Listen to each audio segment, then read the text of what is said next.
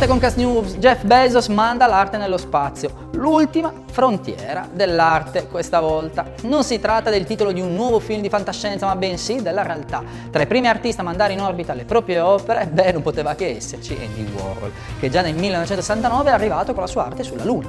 L'ultima spedizione, durata solo 11 minuti, ha per protagoniste le opere dell'artista ghanese Amo Akko Boafo, lanciate dal Texas. Il lancio del tritico suborbitale, questo è il titolo dell'opera realizzata con speciali vernici, è stato una collaborazione tra la società aerospaziale Blue Origin, di proprietà di Jeff Bezos, e la società di tecnologia aerospaziale Affleck Aerospace. Che la prossima frontiera se invece visitare una mostra su Marte? Sembra proprio che sì, e sembra che non ci siano proprio più confini.